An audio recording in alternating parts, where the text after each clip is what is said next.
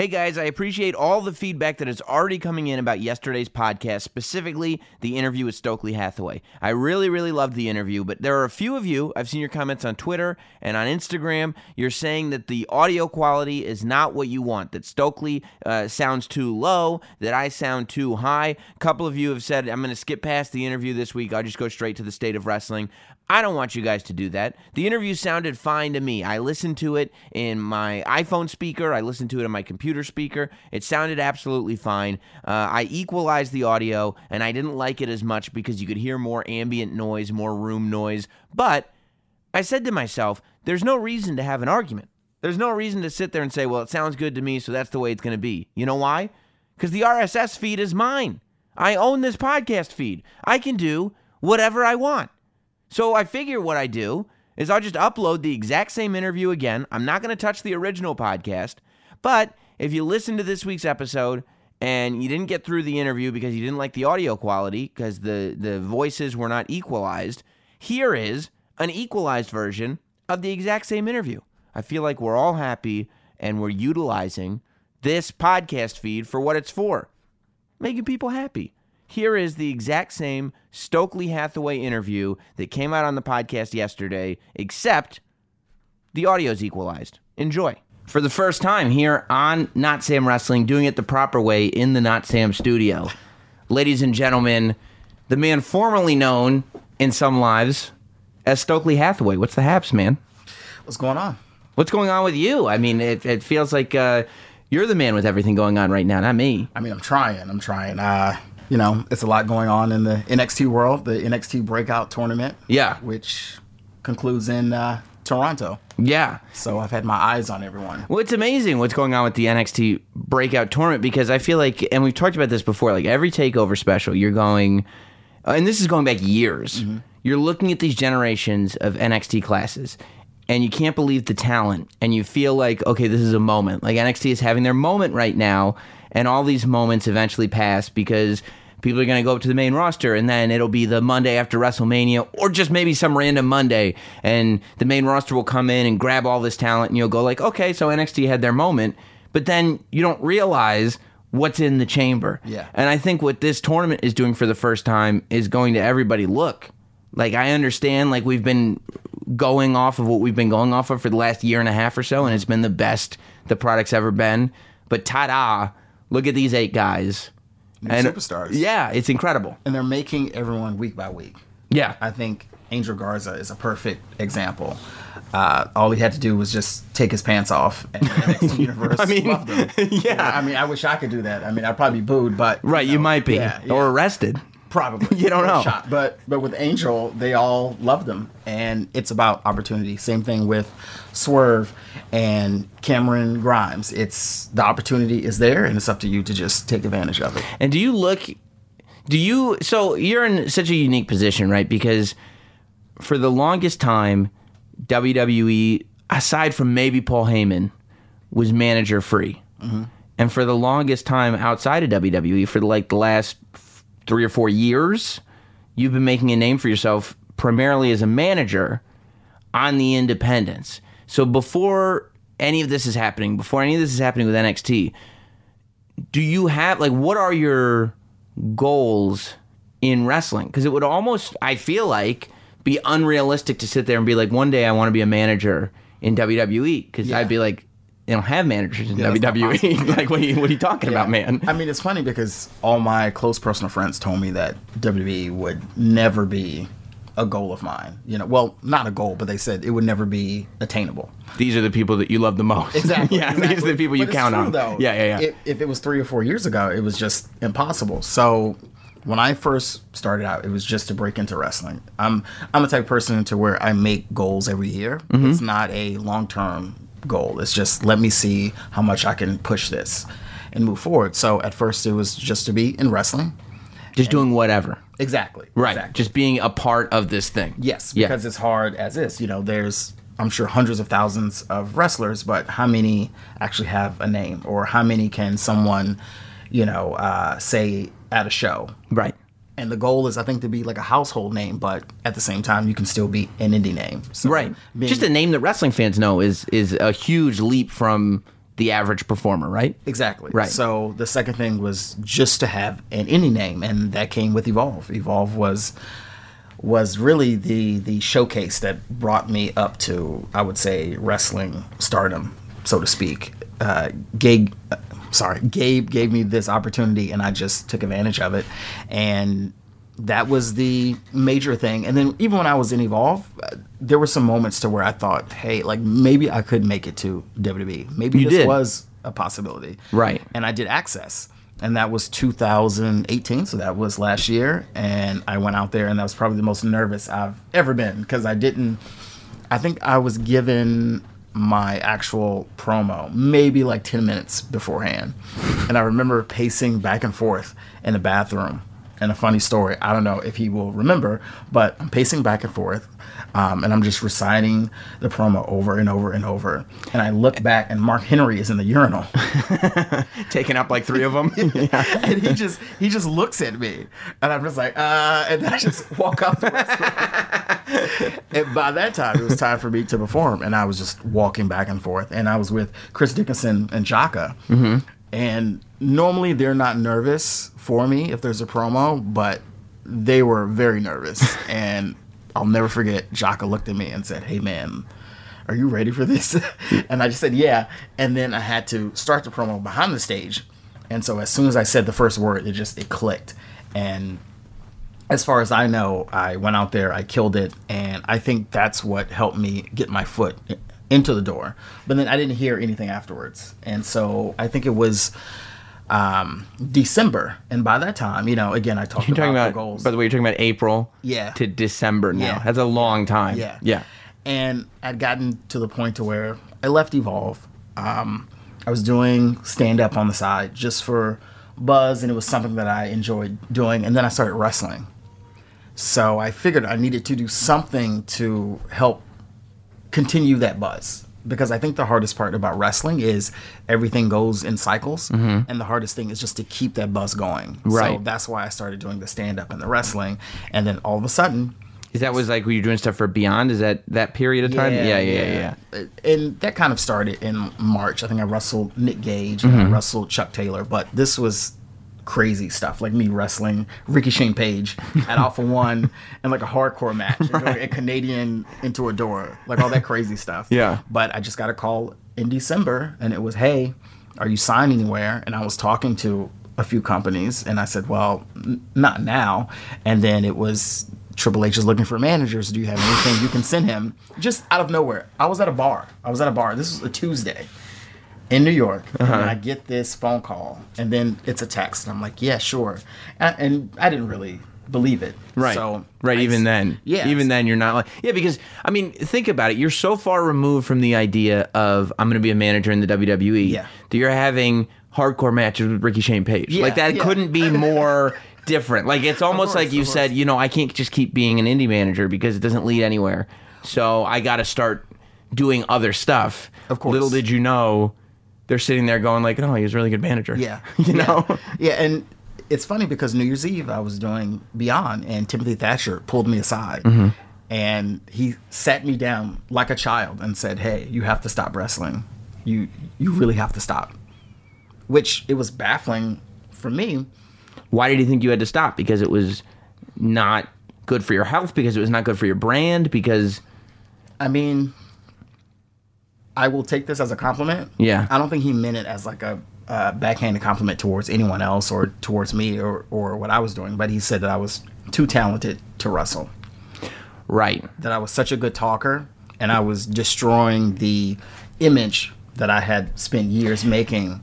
I mean, it goes back to that like Paul Heyman ECW way of thinking, where you completely hide the negatives and do everything you can to accentuate the positives. Mm-hmm. Of course. Now you're in this position where you're so trying to figure out what to do next Mm-hmm. that you're doing stuff that you're not that good at and less of the stuff that you were really good at. Of course, but right? it was working because it was such a freak show. right, To see me wrestle right, against Nick Gage right. in a handicap match, and my partner is Jonathan Gresham. It's the most absurd thing ever. Uh-huh. Gresham is on the side laughing, you know, like his, uh, like his arms are crossed, and it was a spectacle. Yeah. So, so in a sense, it worked, but he was more so worried about me being hurt. right. So it was strange. I couldn't argue. I mean, who's going to argue with Timothy Thatcher? Mm-hmm. So the plan was to stop anyway after that. And I sent my highlight reel and it went to Triple H in January. So I am actually texting with, you know, the the liaison between me and Triple H and everyone else. And I'm at work. I'm at my real job. So the first text I get is, "Oh, they love it," and I'm like, "Okay, cool." Turn the phone over. the second text is, uh, "Hey, would you consider moving to Orlando?" And I'm like, "Yeah, okay." And then the third text is, "Oh, what's your email address? They're going to make you an offer." and And that's all one after the other after the other. And Yeah, one just- day you're sitting at work. Yeah. Yeah, this went Wow. from noon to like five o'clock. Wow.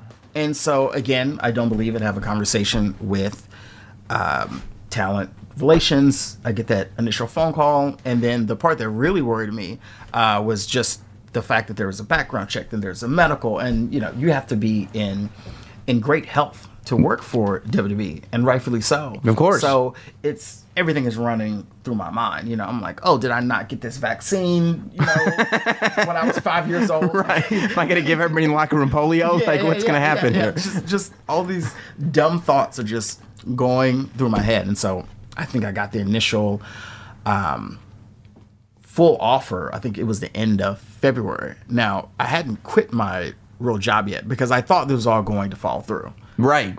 So I gave them two weeks notice. Uh-huh. The first week was me me actually there, and the second week was me working remotely because I had to move to Going to Orlando. This is actually happening. yeah, and even then, I'm just waiting, I'm waiting, I'm waiting, and then I think it was the morning of. I get a no, it was the Friday before. I get an email telling me that oh, they forgot to run uh, a blood test, so I had to do that the morning of. And you're going like, this is going to be the test. Yeah. This Yeah, is like, going to be is the test that goes Yeah. like, no, we can't. Yeah, this is it. This is Yeah. it. So I did the test, of course. Clearly, everything was fine, and then I report, and that was that. It's even to this day when I walk into the PC, I'm like, you know, is this Is this for real? thing? Yeah. is this- and you and you kind of have that feeling of like, okay, at some point they're going to figure out I shouldn't be here and they're just going to throw me out the door. Like, it's just it's weird to walk into the locker room and Adam Cole and Johnny Gargano and Matt Riddle, Yeah. these like talented people, Yeah. are sitting But it's- me. I mean, and I'm it- just this horrible who talks for a living. And I, I did like the. Uh, you know what? in the locker room. You know what surprised me though that you uh, you participated in the combine. I was watching you on that rowing machine. Like I was Never like, again. you just wanted to prove that you're like, hey man, I'm athletic too. I'm Uh, no, like I knew that I couldn't prove that I was athletic, Right. But but I think I had to. I think when I first signed, I think there was a misconception that I was just hanging out at the PC. Right, The okay. reality is that I'm doing everything everyone else is doing. right.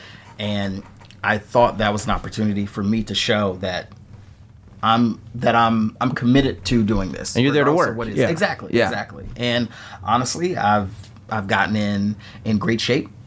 Uh, doing the combine and doing strength and conditioning and everything else has actually helped me bond with other people in the locker room Yeah.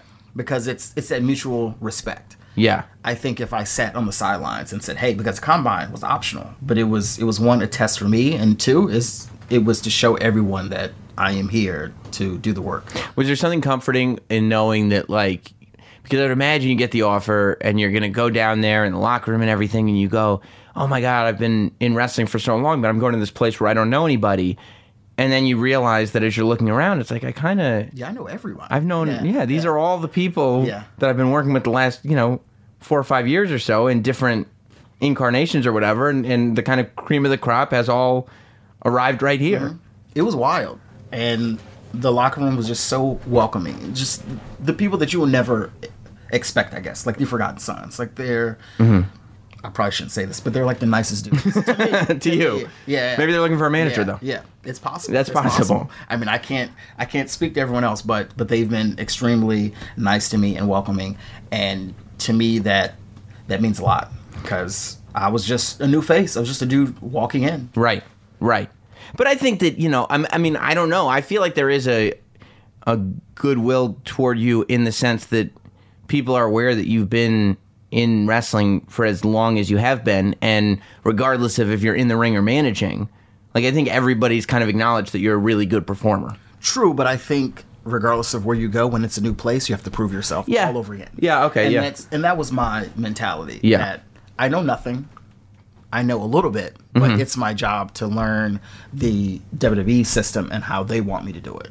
And that was challenging. I mean, that was my first two months there is to take the independent version of me and make it the WWE version. Mm-hmm. And it's not, and I had to look at it as um, not not not from a selfish uh, standpoint, just what I wanted to do and what I thought was funny or or witty, whatever. It's what can make the most money for WWE and what, Yeah, what do you have to my career? What do you have to offer this bigger product? Like how do uh, not like how do I go out there and make myself the biggest thing? It's how does how does how does what I do fill a puzzle piece in this bigger picture of everybody making the WWE into a bigger thing? And I mean that's no different from working at any other company, wrestling or otherwise. Like when you work for a company, the reason the company is paying you is because you can add value to the company. Like Yeah. it's it's a relationship Yeah. that really works well for everybody. yeah, and to make money, but it's it's it's funny. A lot of people don't they don't look at it like that. And Mm-hmm. I think the one thing that really helped was the CD player bit.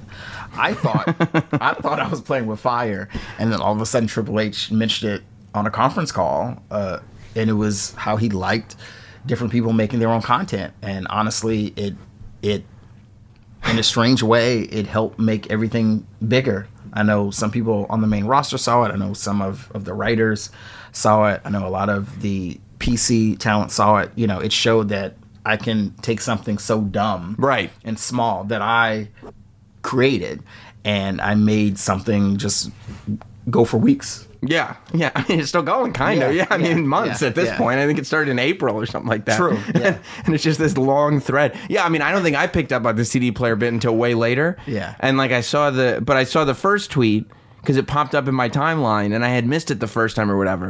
But the reason it popped up in my timeline is because everything's a thread. Mm. Yeah. So it was one of those things like you find a show on Netflix and you go.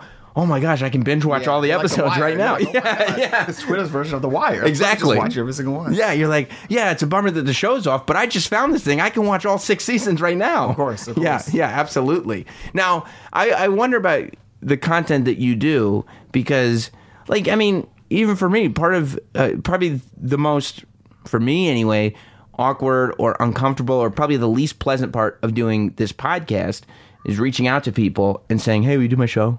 Hey, you want to do my podcast? Hey, you want to come to my studio? Hey, you want to? And I always think about you and the fact that you have to go up to people, like even something as silly, which I thought was hilarious, as the uh, uh, Coming to America bit. Yes. It's this 30 second video. yes. But like I'm thinking about it, and I guess I start thinking about it from a producer standpoint for whatever.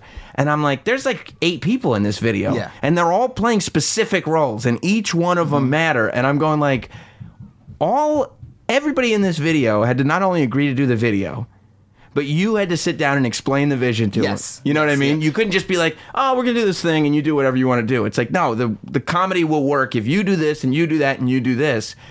And you not only have to have the confidence to ask them to do it and to explain the bit idea and everything, but that it's actually going to work. Because if it's lame, that's on you. Yes, it's yeah. on me. I mean that that's always been the big hurdle. So the first few times I asked people, I think the funniest one was uh, Shayna, Shayna Mm-hmm. Baszler. and I asked her, and she didn't get it at all. Because that's the other thing. People have to protect what they're Yes. portraying on television. Yes, like yes. Shayna Baszler can't be goofing around about a CD player. She's course. the most dominant women's champion of all time. Of course, Right. I keep that in mind. Everyone is in character, even myself. Yeah. And if I have to make myself the butt of the joke or the video, that's cool too. But I told Shayna, trust me, it's going to work. So we filmed it. She thought it was kind of funny when we filmed it, and then once I put it together, because I did it right when the show was going on, Mm-hmm. she died. She died. And then for two days straight, she was like, "When are you going to post it? When are you going to post it? When are you going to post it?" To where I was intimidated. I'm like, "Listen, I'm going to post it." Yeah, in a yeah. couple days. Timing matters too. Of Yeah, course. yeah. And so now I think I earned the goodwill of anyone in the locker room because they know that it's going to be funny. Right. So even with the coming to America video, I pulled everyone aside and I said, "Hey, I have this idea." and even Deanna and Chelsea and Karen, they were like, "Uh, okay." And so it just it blew up. Of course, because but I don't know what it is. It's it's I'll just wake up and I'll have this video or this concept in my head, and then I'll try to flesh it out and yeah, yeah. But for the most part, it's it's I would say eighty percent improv. Wow, with everybody involved. Every video. So you're yeah. I mean, that means you're bringing out like probably talent that people didn't even necessarily know that they had, like comedic improv. I don't know if I can take credit for that. But Well, maybe I'm giving you too much credit. yeah, you're probably right. but so when did you find out that it was like that that stuff was being well received, not just by fans, but by the office, by the locker room, like that that okay, this is actually mm-hmm. something cuz I would imagine I would think that that's something you're a little bit concerned about that you know the fans are going to mm-hmm. dig this. Mm-hmm. But like if everybody around you thinks that you're a douchebag, it's like I don't Yeah, that that wasn't yeah. the intention. I think I think it was just in passing, just people saying, "Oh, hey, that was funny," Mm-hmm. or it it being shared in like group chats. Or I I think once I noticed that people on the main roster started to pay attention, I think the most eye opening thing was Big E tweeted about it, Mm-hmm. and he tweeted, "I hope." Stokely Hathaway gets his CD player back. Like, oh, it really has spread. Right, right. Especially because Big E has Yeah. become the king of Twitter. Yeah, yeah, so it's like, yeah. okay, I got the cosign from Big E. We're good to go. And, and to me, that's that's when the ball really really started to get rolling. Yeah. So when you so when you started, when you start in wrestling, the first kind of big thing you did was Ring of Honor, right? Mm-hmm. And you did two years with them.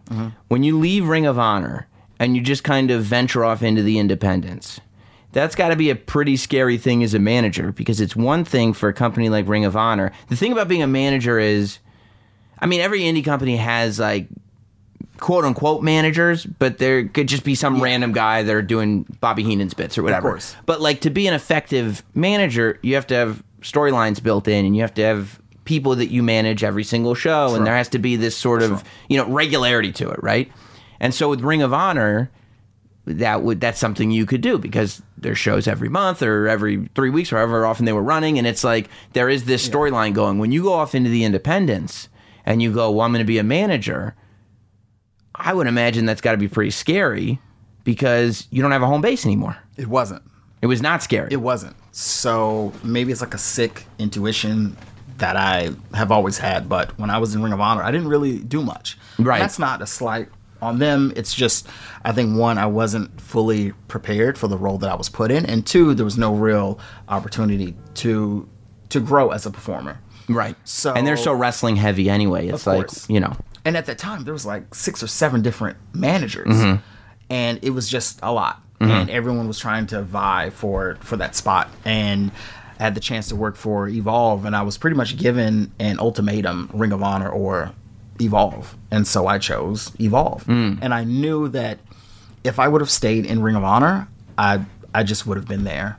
There would have been no opportunity to become Stokely Hathaway or to or to even be sitting here. You know, it just it was one of those things to where I felt like I like I needed to to do. It was same thing with leaving Evolve. Mm-hmm. Everyone thought I was crazy, but I I knew that if I would have stayed in Evolve, and this isn't a slight on Gabe or or anyone there, I I wouldn't be signed right now. Eventually, you have to just and I, I hate this phrase. It's so cliche, but you have to bet on yourself and say, hey, you know what?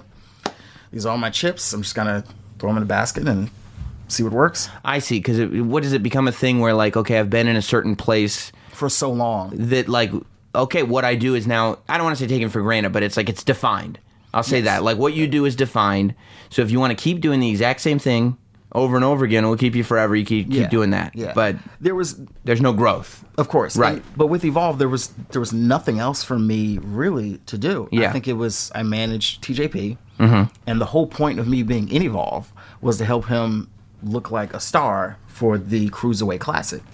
So I did that, which Gabe loved, Mm-hmm. and then it was a transition period because TJP left, and I remember Gabe asked me, "Hey, like, what what do you want to do next?"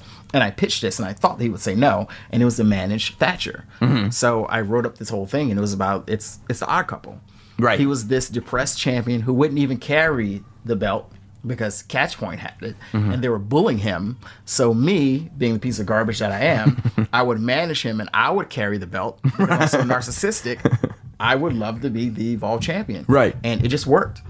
And that lasted, I think, maybe a year and a half. Uh-huh. And so I managed the Evolve champion within like seven, eight months right being there. Right. And then it was the tag team championships. And then I think Catchpoint had two or three reigns with that. So I had done almost everything there was to do in Evolve. Mm-hmm. And I think Gabe says it all the time. You know, sometimes it's time for you to leave the territory and try something different. Is there more of a worry when you leave Evolve because you know that there is? I mean, you end up at Axxess to do that show. There's a cooperation. Yes. You know, you know, Triple H, William Regal. You know these eyes are on Evolve. If there, of course, WWE is aware of everything going on to some degree or another. Mm-hmm. Some less, some more. Yeah. But we know. I mean, you know, Evolve is going to be on the WWE network. We know that the stuff that happens in yeah. Evolve, there is a direct path To WWE. theoretically to WWE. So to leave is almost like okay, I, this I'm leaving that I don't want to say easy path, but that kind of path that's already been walked as well. True. Well, at that time, this was last year. Yeah. One thing that I didn't want was to be stuck, and I didn't. It was. It, it wasn't really clear what the relationship between Evolve and WWE was. I see. And I wanted it to be signed. I didn't want to. I see. I didn't want to just work for Evolve, which That makes me- sense. I had done that already. You Right. know, I was ready for for the next chapter. So once I left, that's when I said, "All right, I really have to move forward and do all of this stuff and to make myself a star." And that's why I started doing the stand up. That's Right, why I right, started right. wrestling, and it just all just kind of just just took off. Yeah. From there. And and yeah, and I mean I, you can't really say enough about timing, right? Yeah. Like you know, you know, you can't really put your finger on when's the right time to do what, but but things tend to happen. Mm-hmm. Yeah. I mean, the timing worked out perfectly. My last match and beyond, which Mm-hmm. was the main company that I was working for as a manager and a wrestler, it was against Eddie Kingston. So the storyline, which we didn't really get to finish, was the fact that I left Evolve and I was going crazy. That's why I was I was wrestling. And so eventually I was losing my mind. Right. So when Kingston beat me, that was that was it. That was my last match and beyond. Right. And he just powerbombed me on a bunch of chairs, and Tim yelled at me afterwards. And, then that was it. and I just went away. Yeah. Did you get? How did you? Did you garner a new appreciation for hardcore wrestling when you started doing more and more of that stuff? Did you enjoy it on any level? Did you say to yourself like, "Oh, this is why I should have been a Yeah. manager"? I mean, no, I I had a lot of fun. The only time when I was like, oh, like this really sucks was that match against Ricky Shane Page, and this was maybe the first three minutes. yeah. I was up top ready to hit the the Canadian on him, Mm-hmm. and he went to slap me, but I turned my head. It was like a split second, and he caught me in the ear, and then it was just silence. I couldn't hear a thing. So the eardrum just completely ruptured. Uh-huh. And that's right at the beginning of the match. Uh-huh. I remember I did a dive, and then I went back to do a second dive, and there was a huge miscommunication for the second dive, I thought that he was just going to hold the chair up and drop it and catch me. He thought I wasn't going to, to dive all the way. So he swings it like a baseball bat. Yeah. And I have the clip on my phone that I can show you. It just waffles me and he hits me so hard. I flip midair and land on the actual chair back first. So it must look spectacular. Yes. Yeah. yes. But that was a moment to where I just I was like, what am I doing with my life? Like Right. Like how did I get here? Well- and then the crowd erupted and I was fine. I was like, oh, this is like, great. oh, I, should be doing this. they like yeah. this. So let's say you don't get, you know, the call or when you get the call. Let's say you don't have that conversation with Thatcher. Do you feel like it would have just kept going? Do you feel like uh, there is the possibility that that you start dipping into deathmatch wrestling and things like that? Like, how far do you think you would have taken that thing? Well, the plan was, and maybe a handful of people know this. I actually was going to WXW in February, and I was going to train for two weeks, and that was going to be kind of the last uh, hurrah of me wrestling because I'd be learning from Walter and Thatcher, and then the whole wrestling storyline would have ended in March, and I had arranged to where. I would have transitioned back to becoming a full time manager. I got you. Okay. But- so there was there was an exit strategy. Yes, Yes. But at the same time, I had another offer on the table, so it was it was a really w- weird time from December to I would say February. There was Yeah. like a lot going on. So Yeah, that's so a good interesting. way. It's only three months. Yeah. but it's like, oh, like, like that must feel in your head like it's such a long time because so much stuff was in the air and so many decisions are getting made and so Oh, I much was- is happening. Yeah, I was stressed in my in my apartment here. The lease ended the end of February. So that's like real life telling you, Yes. you know. Uh-huh. she wouldn't let me stay, with my landlord, unless I paid.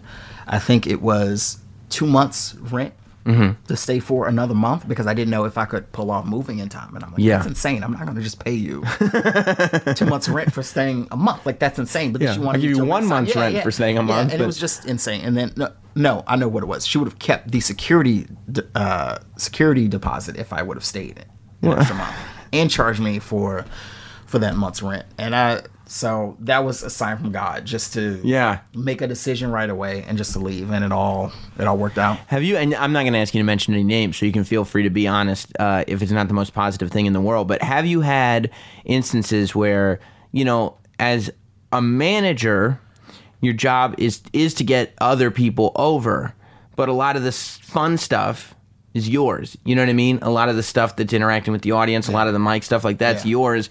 Have you had interactions with people? Who you were assigned to that didn't think they needed a manager or Of didn't course. want, yeah, Of course. And how do you handle that? Like, how do you? Because you can't sit Can there. you and- curse on this show? yeah, Go. yeah, yeah. That's my response. Right. It's, it's okay if you don't like it happened and evolve. Mm-hmm. It happened, I would say, maybe my first year. I was doing all these different it was a storyline of me trying to figure out who to get again because Thatcher went with with Walter. Mm-hmm. It was like this really weird story to where Walter took my client and I was extremely hurt by it. Mm-hmm. And there were people who I don't know if you remember the 30 for 30 that I did Yeah. a lot of people didn't want to be a part of it. That that was actually the first video, giant video that I wanted to make, and people just did not understand. And so I promised Gabe and Sal, I said, "Listen, just trust me to to do this. Mm-hmm. It's going to work." And so I paid for that out of pocket. and so there were other people in it, and Yeah. they just said, "No, we think it's stupid," or they had other weird demands and how they wanted to change it. And I just said, "Okay, them. And then I just did it myself and it turned out better that way. And then of course a few months later it was, oh man, like I wish I would have, you know, like maybe next time. It's like, no. I don't think I'm so. good. Yeah. And it's weird if you I may have deleted a lot of those tweets, but if you go back and look at that time period, if there are tweets still up, that's when I started changing a lot of the graphics and promotions to to me being the focus and Mm-hmm. As opposed to pushing whoever you were. Yeah. Yeah, but Yeah. it worked. I thought there would be a lot of pushback, but it worked. But I think there is a balance. Same Yeah. thing with NXT. When I was with Bronson Reed, it was a Mm-hmm. thing to where it was the both of us. It wasn't just Stokely Hathaway. Mm-hmm. It wasn't just you know what other name I was using at the time. It's it was me and Bronson Reed. Like we're a a duo. Like we're a squad. And you know if if there is someone who says I don't need a manager, it's okay. This is my job. I still have to collect the paycheck. Yeah, that's not on to- me. Like you don't have to tell me that you don't need Of a manager. of Tell course. the people who are asking me to be your manager. Yes, and Yeah. that's the promoter. But for the most part, even before I left, for anyone that I was paired with, they enjoyed it because, as strange as it sounds, um, a lot of times I had a bigger following than whoever I was managing. So it actually helped them a lot. Mm-hmm. Like Christian Casanova, when I was in Limitless, that was someone that I said, okay, sure. They they wanted me to manage him, and I said, okay, it's my job to help get him over, not just at Limitless, but just overall on the internet and and in wrestling in general.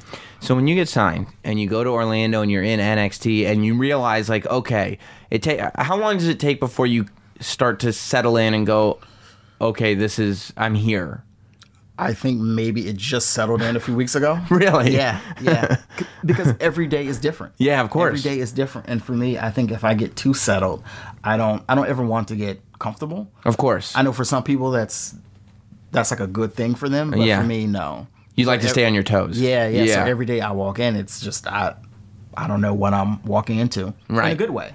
I think we had a. This was the most surreal moment. We had a a show for the PC. Sometimes we do these Mm-hmm. internal shows, and Triple H was there, Undertaker, Batista, and you look around, and it's like, this is it. This is it. Yeah. I'm gonna say the wrong thing. I'm gonna forget my promo. It's it's it's one of those things where you you really have to be on your A game 24 seven. How much time did you spend figuring out the difference between talking like you and talking like a wrestling manager does? Because I still to this day watch people do promos and it's like you know people who ask for like they, they think that they need like these long promos mm-hmm. and then they start with like well, let me tell you something. Well, the thing about it, and I'm like, I've seen this. Like mm-hmm. before we mm-hmm. even know what this thing is about, I've seen it already. I know the cadence. Yes. I know exactly the rhythm in which Yeah. you're speaking. Yeah. Like I've seen this thing before. How long did it take you to not go, okay, I grew up watching wrestling managers. I'm going to do a wrestling manager thing and just go, this is what I do. I'll be honest. The main the main influences were probably black comedians. It wasn't. Now, granted, I watched Freddie Blassie, I watched Bobby the Brain Heenan, and mm-hmm. Paul Heyman, and everyone else, Gary Hart, but it was Bernie Mac. Mm-hmm. It was Robin Harris. It was Martin Lawrence. Mm-hmm. I studied the way they talked, and that was a oh okay. That's how people relate. They Right. want someone that's that's talking like a real human being. Right. And those are the guys, by the way, that have the ability to stand up there for 60 Hours. minutes, Exactly. 90 minutes Exactly. plus, Exactly. and get you for the entire time. Exactly, and they were put in any role. They could do TV, they could do film, and Mm-hmm. And they'd be they putting some of the most hostile stand up crowds, of course, in Def the Comedy world. Jam. Yeah. like that. If you did Def Comedy Jam back Right. in the day, you were solidified as a a comedy great.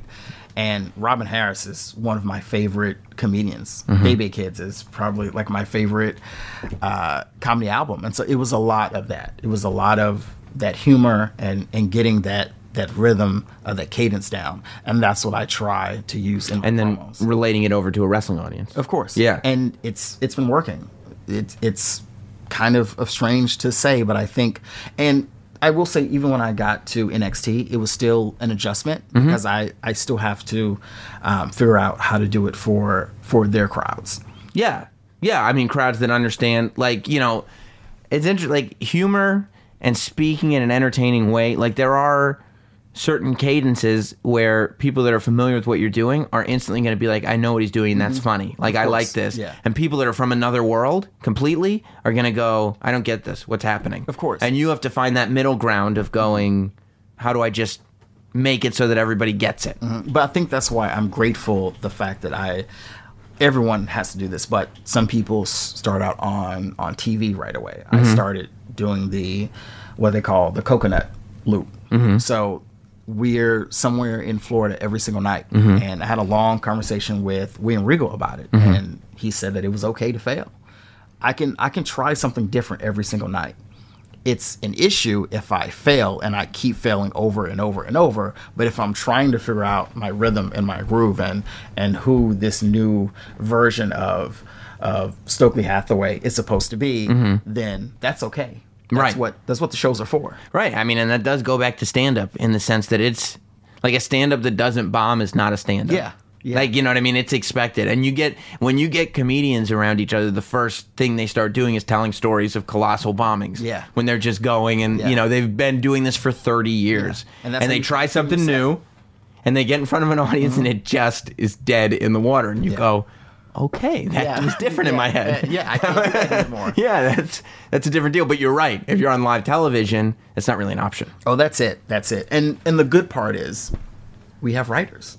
Yes. So, in a sense, I've been extremely blessed thus far that when I work the coconut shows, I they will give me bullet points, but I'm allowed to write most of what I want to say, and I'll and I will recite it and I will rehearse it it for them, and they will give me the okay. You know, there's minor tweaks here and there, Sure. but it's like you said earlier, just I I learned and evolve. Keep it short. Mm-hmm. I don't need a six minute promo to introduce myself or anyone that I'm with. It's, it's you give me. Sometimes I'll try to in my head say a minute, and then when you pause for the audience reactions or just little things that happen, it may go two minutes and a half. But that's the perfect length. Yeah. Yeah, I mean, word economy is a is a is a toolbox that a lot of people Yeah. leave behind, and it's like it's pretty valuable. Yeah. you know, especially when you're dealing with live audiences. There, they're there to see wrestling at the end of the day. Of course, Right? They, I mean, and and if if you're the third promo of the night, Mm-hmm. you're, you're in like a really tough spot because they've heard one version of this, they've heard another version, and then by the time you come out, they go, "Oh no, another one." And Right. so it's your job to keep them entertained and not make them resent the fact that they're listening to a third promo. So, what wrestling did you grow up watching? I so I started watching at a really weird time, and Mm-hmm. I think I've told this this story before, but I didn't. I wasn't a fan of wrestling growing up. Yeah, I have a brother. It's odd to hear Yeah. because like like you're such a fish to water with it Yeah. that you would think that it's just in your blood. No, no, yeah. no. I have a brother. We're nine years apart. He's younger, and he was a big wrestling fan. So I didn't really get into it until this was probably mid Attitude era. Uh-huh. So for me, it was, and also. Uh, I was in high school and I'm trying to figure out what a roody-poo candy ass is. oh my god. yeah. I'm like, I'm like, why? Like, What are you like, doing? is Why are you this? pointing at your- at your- at- that's not- Yeah, yeah. Like, why does this guy have his eyebrow up the entire class? Like, none of it made sense to me. This guy's flipping everybody off. I don't understand. Yeah. It's so disrespectful. Yeah, yeah, it was such a disconnect for me. I'm like, this doesn't make any sense because I was reading Marvel and X Men and you know everything else, and so it wasn't until So were you a sports guy at all, or just you were a comic book? Comic book. That's comic it. book, comic book, and stand up comedy. Like, Yeah, that was you're it. a stand-up comedy geek though. Okay. Yeah, that was it. I mean, I remember sneaking in a Dave Attell CD, uh-huh. you know, because my parents would have been horrified Yeah. the stuff that I was listening to. But uh, I started watching it with him, and I'm like, oh, this is great. Yeah. all these guys are are assholes, and they're literally doing whatever they wanted to do, and it gave me it gave me like a weird sense of of self confidence too, because I'm like, if they can do that. Then I can do that. Right. And then I started watching it, and then how I really got into it this is the real crazy part. I was in grad school because I wanted to be an actor. Uh huh. So everyone had to do like a thesis project. And I'm trying to think the breaking point was someone did it was uh, I think C.S. Lewis. They did one of his plays, and it was the most horrible thing I've ever seen in my entire life. and that was the option. It was either you you directed a play or you were in a play. Yeah. And they chose both. Oh no. And I said, I'm not going to put myself or anyone else through this. So I was home, and then I think it was it was a Ring of Honor DVD. I think it was CM Punk. Mm-hmm. It may have been the best of CM Punk. Okay. CM Punk versus I think Homicide. And I was mm-hmm. just watching it, and I'm like, you know what? This is an art form, clearly. But in my mind, like something just clicked. The storytelling starts to click Yeah, in, the narrative, the whole thing, the structure of what's going on. Yeah. Yeah, so I email my professors, and I'm like, hey, I have this idea. And they all thought I was out of my mind. I feel like that's how a lot of your ideas start. Yes. Most people around you going like, Yeah. this is so Yeah, stupid. It makes no sense. Yeah, if you want to flunk, that's go ahead. You've already paid us all these thousands of dollars. Doesn't matter. Yeah, yeah, Yeah. It's like whatever. So I trained to become a wrestler, and that was how I wrote my thesis. And so I, I originally trained. Crazy story with Mike Quackenbush, Uh-huh. Cesaro, and Sarah Del Rey. Those are my original trainers. With the intention to not be a wrestler, but to write a thesis Yeah. on the process. Yeah, and I remember I did that for it was like four months, and I remember saying I'll be back, and they go, yeah, okay, because people were just quitting left and right. Right. And I'm sure they thought I was the last person because clearly you saw the combine. so I'm sure you can imagine what my first four months of wrestling training was Yeah, like. I mean, it's not like some of us are blessed with Yeah. some of us are. Yeah. I had to, you know, establish from a young age that I too could not be a professional in-ring competitor. Yes. I just didn't. I don't have the DNA for it. Yes, you yeah. know, I, mean, get would- it. I would say just imagine a turtle with broken legs, and that's probably the most accurate description. Trying Yes. to flip over, yes, but he can't even get the momentum of the legs. Yes, and I thought they hated me, but uh, I don't think they did because they helped me write the paper. Like I interviewed all of them, Uh-huh. and then I graduated, and I came back the next year, and they were shocked to see me. And then I kept doing. Mm-hmm. What did the professor think? They loved it. They did. Yeah, they loved it. They they thought this was the greatest thing ever. Mm-hmm. So I turned it in. Uh, I remember I sent a copy to Cesaro, and I think the one thing that he said was he was like, "Oh, oh, look, I thought it'd be longer." That's good. and then I continued training, and then there was an opportunity. So you in- continue in training just because now you kind of fall in love with it. yeah, it like, was, whoops, I thought this was just the. I thought I was just doing this for a project, and now this kind of, you know, I just paid all this money to be an actor, but oops, Yeah. I just fell in love with wrestling over here. and I couldn't stop. It was it was probably one of the most difficult things that I've ever done. But for me, it was just like I had to keep going because I I was surprising myself Right. when I could do my first forward roll and not tear my quad. I was like, oh, Right. you know, it's progress and I can actually see. Yeah. And so I just kept doing it, kept doing, it. and then once I Yeah, and I guess I guess it in like, the oh. in the acting world, like you could be the greatest actor in the world, but so much of it is just like, is this the right project? Does this audition work? Is today your day? Like, there's so little to actually quantify whether you're doing better or worse. yes, But in wrestling, like especially because you were non-athletic to begin with, Yeah. Like when you start being able to do athletic things, you're going, I'm getting better at this. Yeah, yeah. And that feels good. Yeah. Yeah. And the crazy thing too is like throughout that whole period, all my actor friends were were broke. They were dead broke. So I was slowly becoming more successful and also making money in wrestling, which for all intents and purposes, like it should not have happened. Right. But all my friends who were doing off Broadway and Broadway, they were broke. Right. I mean, and I'm sure if I know actors too, they're probably like going like, "Hey, how'd you get all those Twitter followers? Yeah, yeah. Hey, how'd you get all those people on Instagram? yeah, like, you know what I mean? They start realizing there's a little following, even in the very beginning. Like the following obviously grows tremendously, but when you, I, I would imagine you start to grow this following, Yeah. And people that, I mean, at the end of the day, there's a few people that want to be actors for the craft, but most Mm-hmm. people want to be famous. Yes.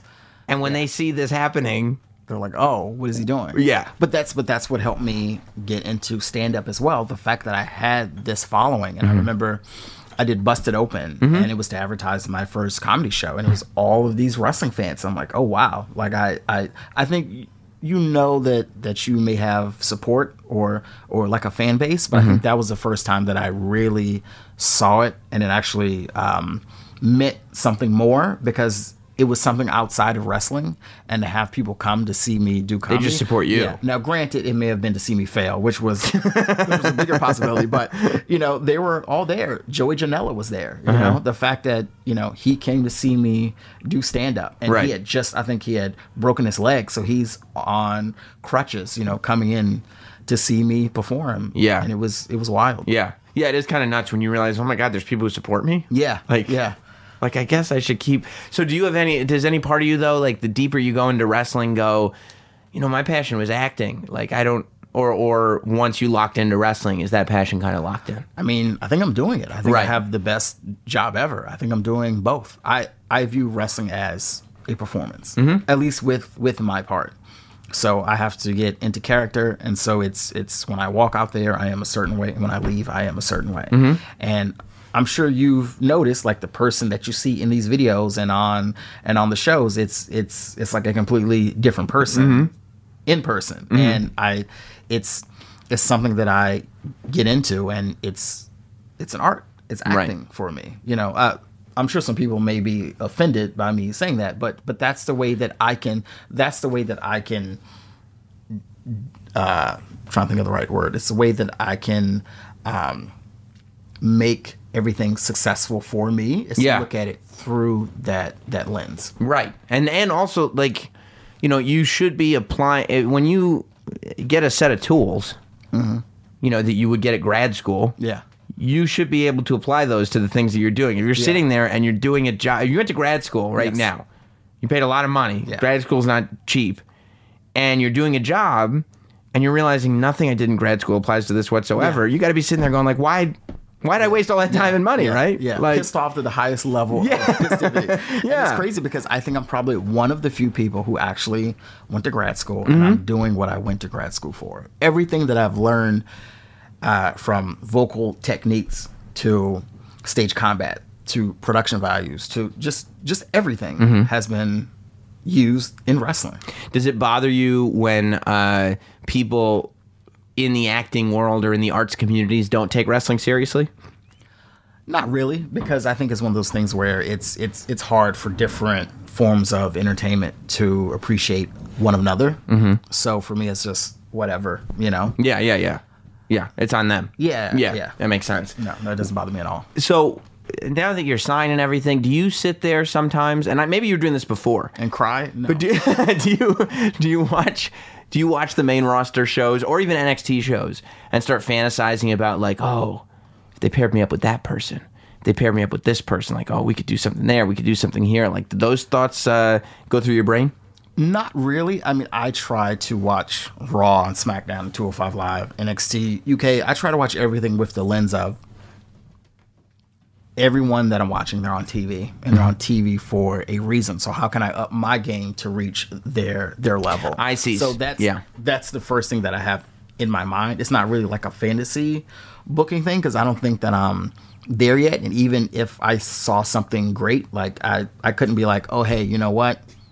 Me, me and Brock. I think I think that's the I think that's the mo- I think that's sorry, the Paul. I think you know. Yeah, yeah. Because the thing with. Thatcher worked, and that was like an odd couple. and me and Brock yeah, also yeah. would be odd together. So I think Yeah, I think I we should. never. I think we should do it. And now, and I mean, I know Paul. Now I've heard you're making some decisions, so maybe I take over.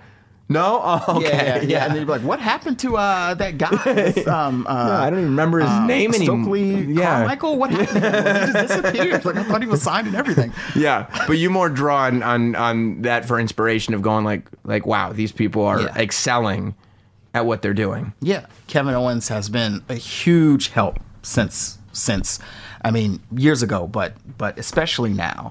And I he's one person that I specifically watch because he's so good mm-hmm. at what he does. And and for me it's like that's that's the level of of promo work or just just even just like his facials to like his body language. Like that's that's the level that I need to be at. So when I'm watching these shows, it's really to to say to myself, okay, how can I take something that they're doing and and try to not not copy, of course, and not mm-hmm. and not emulate, but but they're doing something. How can I how can I find my my tricks Right. or or you know my little um my little quirks that I can show on camera that can make me a WWE superstar.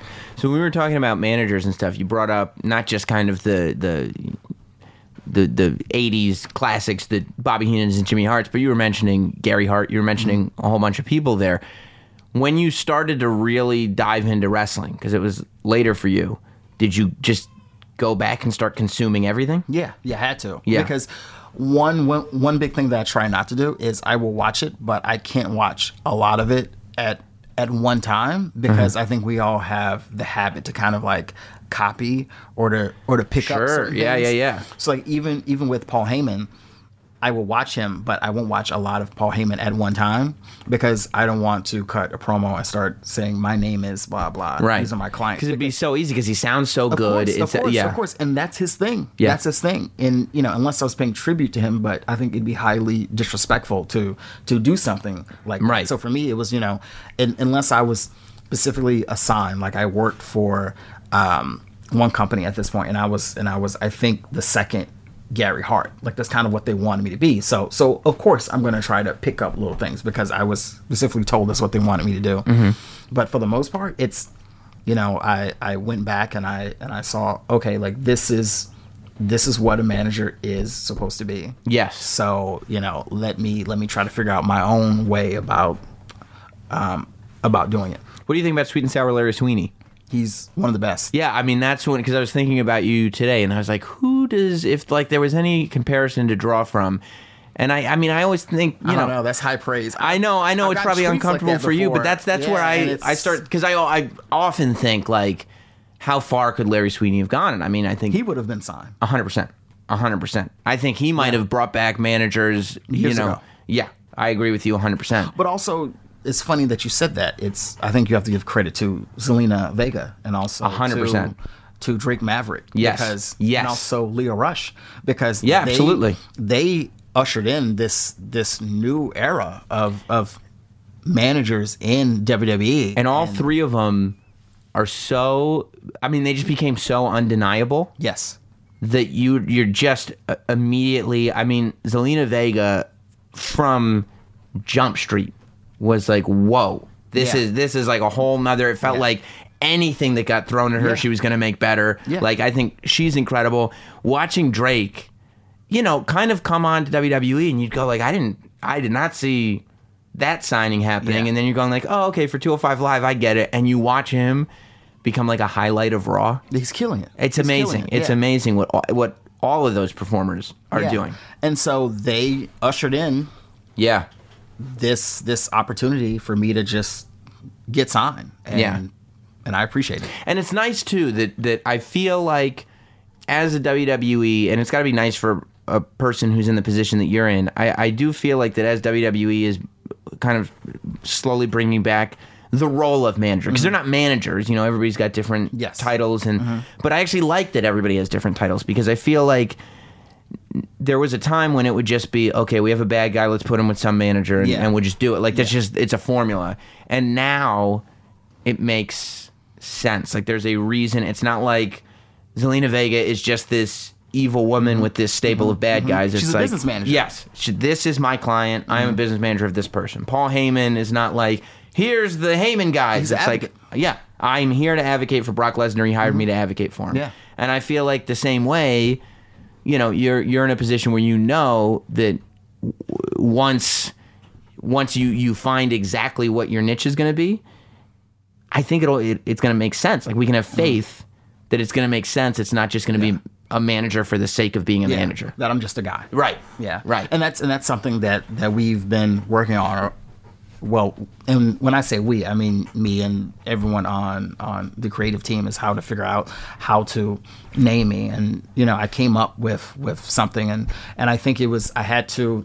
It was one of, it was one of those things where, and I appreciated this. They didn't get it at first, so I had to try it on different live events, and they got it. Mm-hmm. And I I would make videos and send it, you know, send it to them, and then they they kind of got it and then slowly but surely they're like oh i know exactly what this is so hopefully it will make it to nxt but it was one of those things it was you know let's let's try to figure out something different to where i'm not just a a manager But I mean, even then, you probably go back into grad school because what actor doesn't put themselves on tape to audition? Yeah. like it's the same. It's have to. literally the same thing. and you have to and, and the one thing it's crazy the one thing i was told is when you get to wwe like you don't have to worry as much like you know you know get rid of the indie hustling mentality but i think it's the complete opposite Yeah, It's the complete opposite.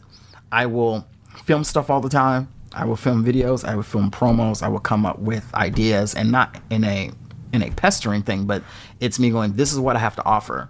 I mm-hmm. can be funny. I can be serious. I can be aloof. You know, all these different things because that helps make their job easier.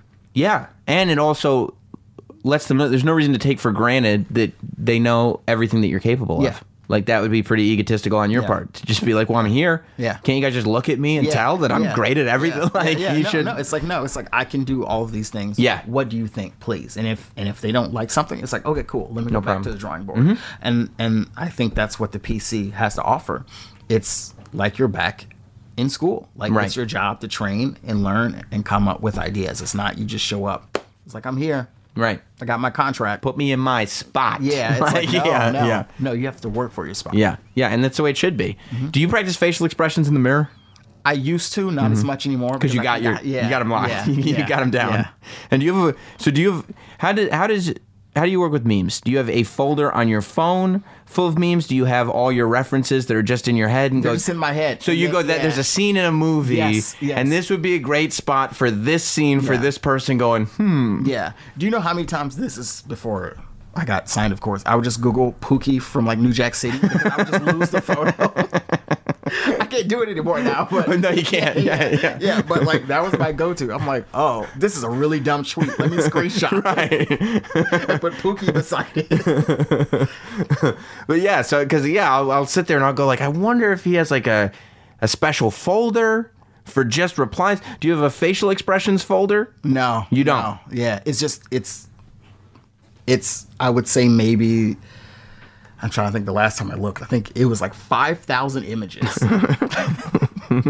just, just in my Twitter folder, and I'll just go and just scroll. What's appropriate yeah. here? yeah, but I have my favorites. I have like Uh-huh. you know some photos favorited, and I'll just go back and just So like where some people like on my phone, if you go through my favorites, you'll see like a whole bunch of pictures of my kids. Yeah, nah. You see one of my dogs. just memes. right? Yeah, just memes for Yeah, you. yeah. But you're crushing it in the meme game. Thank so you. it's like Thank you. know, it. Yeah. obviously you're doing something right.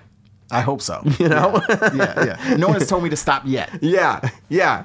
I also, I mean, you, you're, you're. Do you feel a responsibility to keep that sort of uh, pop culture education up to date?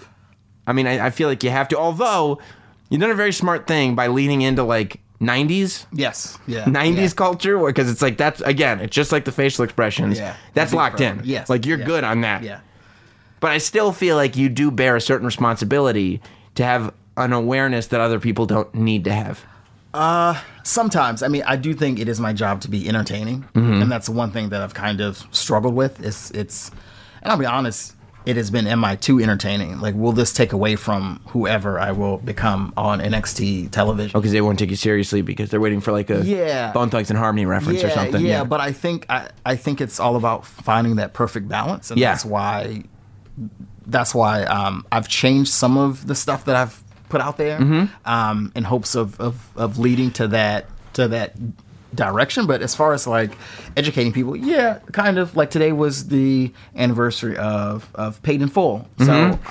I retweeted that because Mm-hmm. Right. I'm sure most people would have no idea, like the Coming to America video. Right. It's just that stuff is in my head, and I'm like, well, why not share it with the people who follow me? Because I'm guessing that they follow me because they have similar interests. right. So Or at least like you referencing Yes, all that yeah. stuff. Yeah. So did you grow up watching a ton of movies too? I did. I Yeah. mean, it was just pop culture Nonstop. all the time. Yeah, nonstop. Yeah. I'm the same way. That's why I just sit there like every single reference. I'm like, yep, yep, yep, yep. It's I think, fantastic. I think it was Sonjay Dutt. He told me one day, he was like, dude, I just, I love your Twitter. He was like, it's just, it, and he was like, how old are you?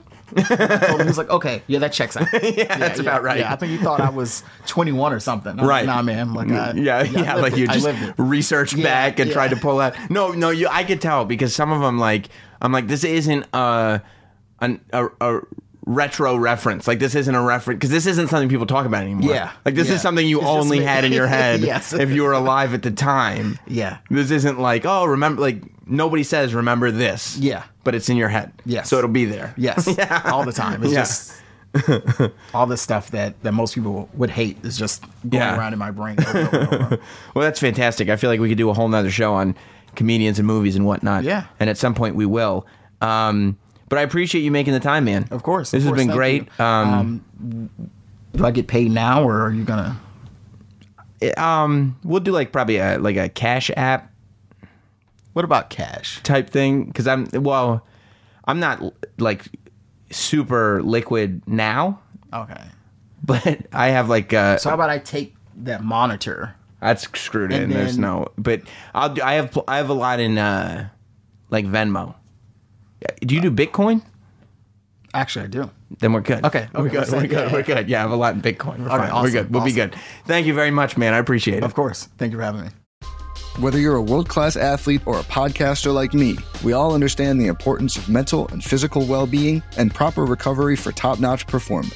That's why I'm excited that Unifyd Healing is sponsoring this podcast. Unifyd Healing is a new and super innovative global network of wellness centers powered by Energy Enhancement System, or EE System. If you haven't heard of the EE System, you'll want to listen up. This technology promotes wellness, deep relaxation, purification, and rejuvenation.